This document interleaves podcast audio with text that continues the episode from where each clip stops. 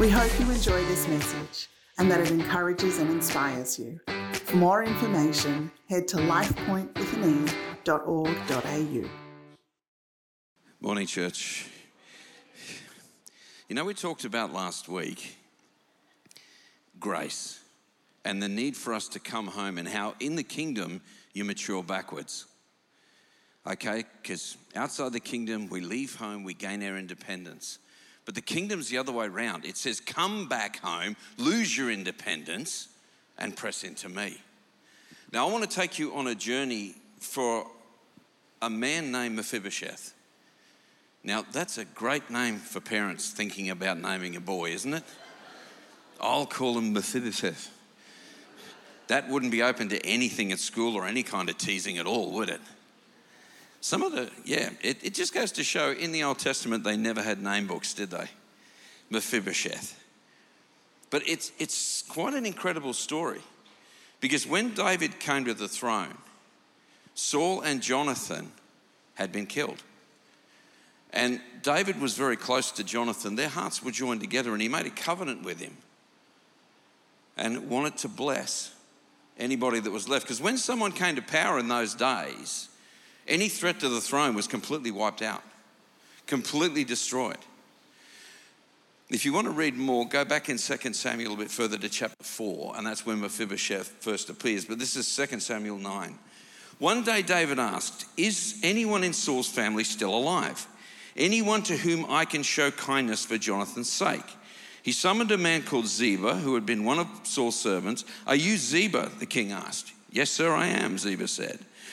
The king then asked him, Is anyone still alive from Saul's family? If so, I want to show God's kindness to them. Ziba replied, Yes, one of Jonathan's sons is still alive. He's crippled in both feet. Where is he? The king asked. In Lo-debar, Ziba told him, at the home of Machir, son of Ammiel. So David sent for him and brought him from Machir's home. His name was Mephibosheth. He was Jonathan's son and Saul's grandson. When he came to David, he bowed low to the ground in deep respect. David said, Greetings, Mephibosheth. Mephibosheth replied, I am your servant. Don't be afraid, David said. I intend to show you kindness because of my promise to your father Jonathan. I will give you all the property that once belonged to your grandfather Saul, and you will eat with me here at the king's table. Mephibosheth bowed respectfully and exclaimed, Who is your servant that you should show such kindness to a dead dog like me. Then the king summoned Saul's servant Ziba and said, I have given your master's grandson everything that belonged to Saul and his family. You and your sons and servants are to farm the land for him to produce food for your master's household. But Mephibosheth, your master's grandson, will eat here at my table. Ziba had 15 sons and 20 servants. Ziba replied, Yes, my lord the king, I am your servant. I will do all that you have commanded. And from that time on, Mephibosheth ate regularly at the king's table like one of the king's own sons. What an amazing story. That King David takes somebody and lifts them, takes somebody and, and lifts them out of tragedy, lifts them out of circumstances, says, You will eat at my table. Now, we got this amazing picture it looks like the grace of God to me, doesn't it to you? See, the thing that we sometimes don't understand is when we come home, when we come to the table, we think the table's the destination. We think that, that what God's done, that, that's it. That's the finish. But, but you've got to realize the greater the work in you, the greater the work through you. God steps up, does something in you because David's grace to Mephibosheth is this picture of what God does to us. We were hiding, we were poor, we we're weak, lame, and fearful, but our King comes to us. How awesome is that? When every other religion says, measure up, reach for me, our King comes down. He exercises kindness in our brokenness. We were separated from the king because of our pride. We didn't need him, we were doing fine. I touched on it last week. sometimes in what we call the developed world, we've developed God right out of it, haven't we? We've replaced him with so many other things. We get separated because of our deliberate actions.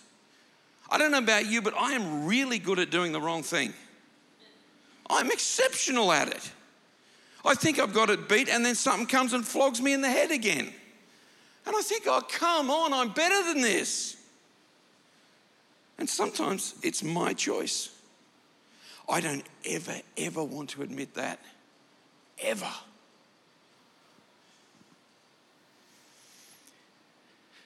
Sometimes we're separated through ignorance. We don't actually understand what Father is like, what God is like, how deep this runs. See, our king chased us like David chased Mephibosheth. Did you notice something? Yeah, one of his sons is still alive. He's crippled in both feet. David used his name, not his condition. He said to him, Mephibosheth. He didn't say, hey, cripple. Everyone else seems to. Have you noticed that? Yeah, he's got a son, but he's a cripple. You know, sometimes we look at each other and we see dysfunction. Do you know when God looks at us, he sees our name? He calls that name because it's important. See, his kindness is extended to us not just for us, but for the sake of those around us for the sake of the Sunshine Coast, for the sake of the future of Australia.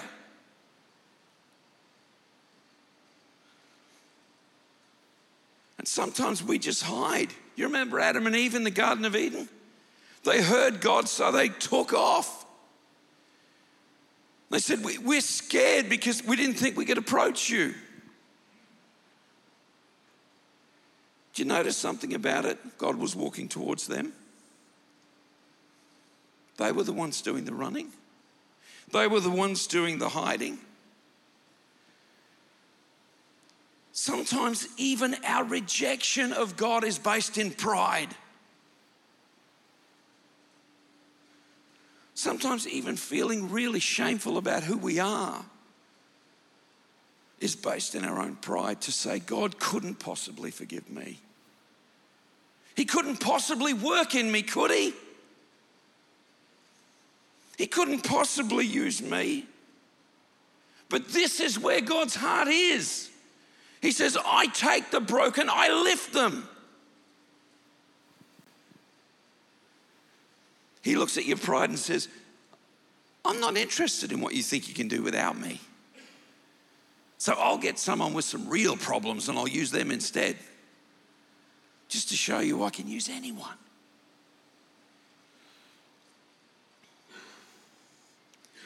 See, when we come to the King, He returns what's lost to us when we hide. In fact, He returns even more. He starts to build into a broken life. You look at Mephibosheth, not only did he return, but he got to sit at a table he did not deserve to sit at. He got given a position that he shouldn't have even had. According to custom, he should have been dead. But instead, the king says, Come to my table, sit in my presence. Because sometimes I, th- I, think we think, I've come to Christ now, I'm just going to sit in a back corner. No, you're at the table. You are at the table itself. We come humbly knowing that we didn't do anything for this, but it's all about who God is. You know, sometimes when we come to Him, we have fellowship with Him, we're received as sons and daughters. But you know what? Sometimes I looked at Mephibosheth and I thought, wouldn't it be really cool if he was completely healed when he got to the table? He wasn't. his legs still didn't work at the king's table. And I thought, God, why can't you fix all of our problems?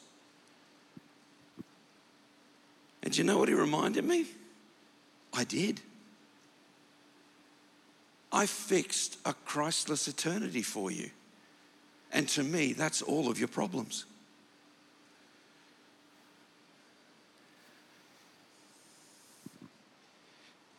And I thought, it'd still be kind of cool if he could walk, though, wouldn't it?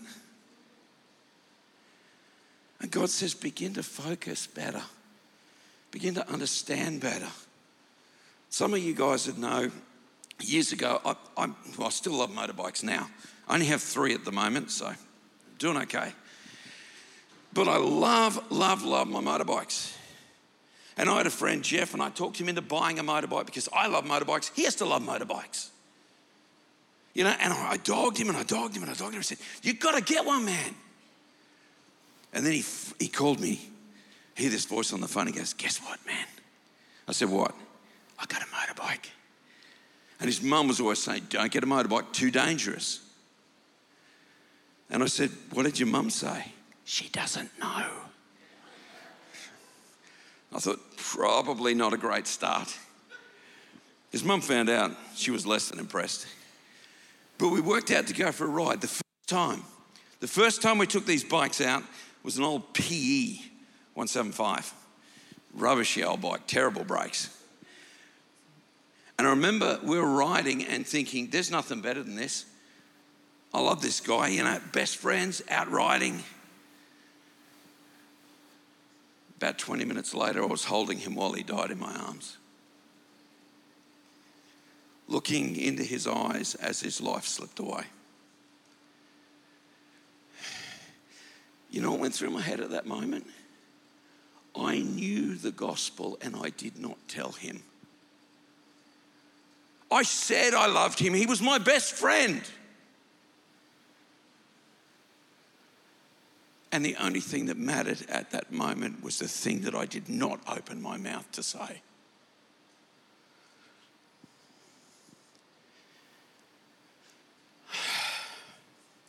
You know how some of your memories they don't fade? Well, that's one for me. And I remember at that point thinking, our faith is for others. Our faith is just as much for them as it is for me. And realized, you look at Mephibosheth sitting at the king's table when he didn't deserve it. Do you know what? Today, your dysfunction does not dictate your destiny.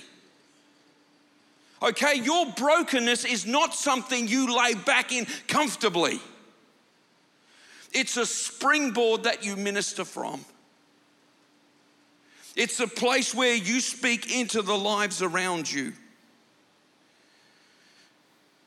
Because you know, you look at Mephibosheth, he's crippled in both. feet. what was his own opinion?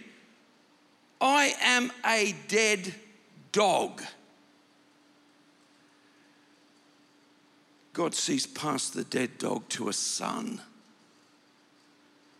God sees every insult, crippled in both feet, and calls him a son and says, Sit at my table. Sorry, I'm getting fired up. But the gospel is so important. We, we can tack it on the end of things, but it needs to be front and center, especially in times of division, especially in times where things are really tough when our world is turned upside down because it doesn't change. See, we look at David's grace to Mephibosheth. It should become a pattern for how we serve each other. Seek out our enemies and bless them, even when they don't deserve it. Do you know, in 2,000 years, nobody has improved on the moral teaching of the Lord Jesus Christ. No one. Our laws are built on it. And He's the one that changes us. We're to look for the broken and bless them. And it's funny, isn't it? When we look for the broken, we think, I'll go to ones that are sleeping rough. I'll go to ones that have got this problem, that problem. Do you know there are broken doctors, there are broken lawyers, there are broken homeless people. Everyone around you in your sphere of influence, there is brokenness. There is brokenness in every single avenue because often we can say, I'm not, I don't want to go to that, I'm uncomfortable going to that. But God says there is brokenness where you are. There is brokenness you can minister into. And you know what? We bless even if they don't deserve it, especially because they don't. It's much, much easier to do nothing but that's not the kindness of God, is it? Scripture says it's your kindness that leads us to repentance. Your kindness that leads us to you. See, our community is actually crying out for one they don't even know. They're crippled by fear and hopelessness.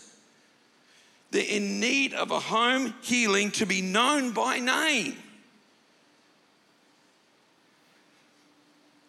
Sometimes we get too busy praying for me, too busy focused on me. What's God going to do in me? Rather than those around us. Do you know a lot of the time the disciples saw a move of God as they were preaching, didn't they? They saw a move of God as they were sharing. I reckon the heart's cry of our society is where are the Christians that have wrestled with God in prayer? Where are the ones that know their God? Where are the ones that are so filled that life is transformed? Do you know when we pray for the fire of God? I'm right here at the front. I'm saying, God, bring it, bring it, bring it. But it's not for toasting marshmallows on, is it? The fire of God is something that spreads. It starts in our bones, in our very heart. And then we open our mouths to speak. This is for transformation. Often we'll say, Holy Spirit, come. Oh, my hope is that that is our prayer. That Holy Spirit would truly come and transform us. That when the enemy roars at us, we roar back louder. That we start to see decisions change in our country because of the prayers and the power of God. Yeah? Sometimes we, we almost think that Holy Spirit is God's sales rep. He isn't. We need to understand He is the power of God. Timothy 1 7 says, For the Spirit God gives, that gave us does not make us timid, but gives us power, love, and self discipline. So we got the power of God in us that's brought us to the table. It's from the table we minister. See, Paul wrote these words because boldness matters. To step up matters. And I've got to confess to you, I don't know how many times I've talked myself out of sharing the gospel. I've done it with my friends, I've done it down the street. I did it before I held my friend while he died. And every single excuse rang hollow at that point. And we seem to lose the focus that this is about life and death. If we are indeed in end times, then we as the people of God have got to start to step up. Got to start to speak the gospel with the conviction that's in our hearts. We need to help a needy world. See, fear and timidity, it keeps us from the gifts that God gives. Do you know I do you know what I really hate? These these masks. Oh my gosh, I hate them so much. because I stand there and I worship and I'm breathing my own spit. That's gross. But is it going to keep me from being with God's people in God's house? No, it's not. Because I'm here to encourage you and you're here to encourage me. We're here to inspire each other to step up in the power and the will of God.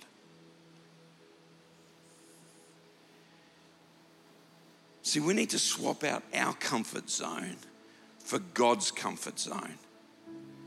And what does God's comfort zone look like?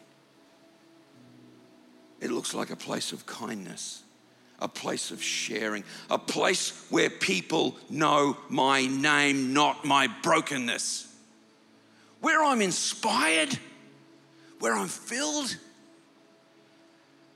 and where I walk down the street saying, God, bring me a broken one. I need to engage quick. You know, a while ago I thought, I'm going to find myself the grumpiest person in the shops I possibly can. And I'm going to say, Can I pray for you? Do you know what? It actually works. I didn't expect it to, but it does. Grumpy people don't mind prayer, and if they do, I'll just go on and find another grumpy one. Found sick people to pray for. Can I pray for you? And people say, Yes. The power of God and God's comfort zone is way beyond what we're used to. But it takes boldness to engage. Boldness to say, I came to the table with my dysfunction and you called me by name. You've released me to minister not by dysfunction, but by name.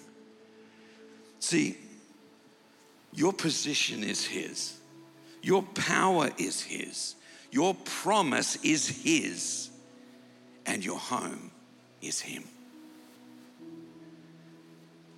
And then all He says from here is go tell someone else. Start to pray for the broken. Open your eyes to see those around you and realize instead of toasting marshmallows, let's just set people on fire with the power of God. Let them see kindness that defies hatred, that defies bitterness. Let us bless people with a blessing they do not deserve because we were. It was the power of God that changed us, that transformed our stories. And you know what no one else can change? The way that God changed you. That's your story. That's where you engage. That's where you speak with boldness into those around you. And you know what? That will change this country, won't it? That's the heart of revival. Let me pray for you, church. Father, I thank you so much that in our brokenness you called us. You pursued us, God. You drawn us, drawn us to your table and blessed us when we didn't deserve it. You filled us with power and with freedom to minister in your name. Father, this morning we acknowledge that we're not given a spirit of timidity, given one of boldness. Father, help us to engage that Help us to engage your comfort zone and not our own. Lord, our heart's cry is that you would bring change. Change in us, change through us, Lord God. That we would begin to see the world the way you see it. That we would begin to engage the world the way that you do. Father, I pray for every man, woman, and child in this building that you would flood them afresh with the Holy Spirit that they would hear the beauty of your voice calling their name. That, Father, you would use us to transform the Sunshine Coast and beyond. We pray this in Jesus' awesome name. Amen.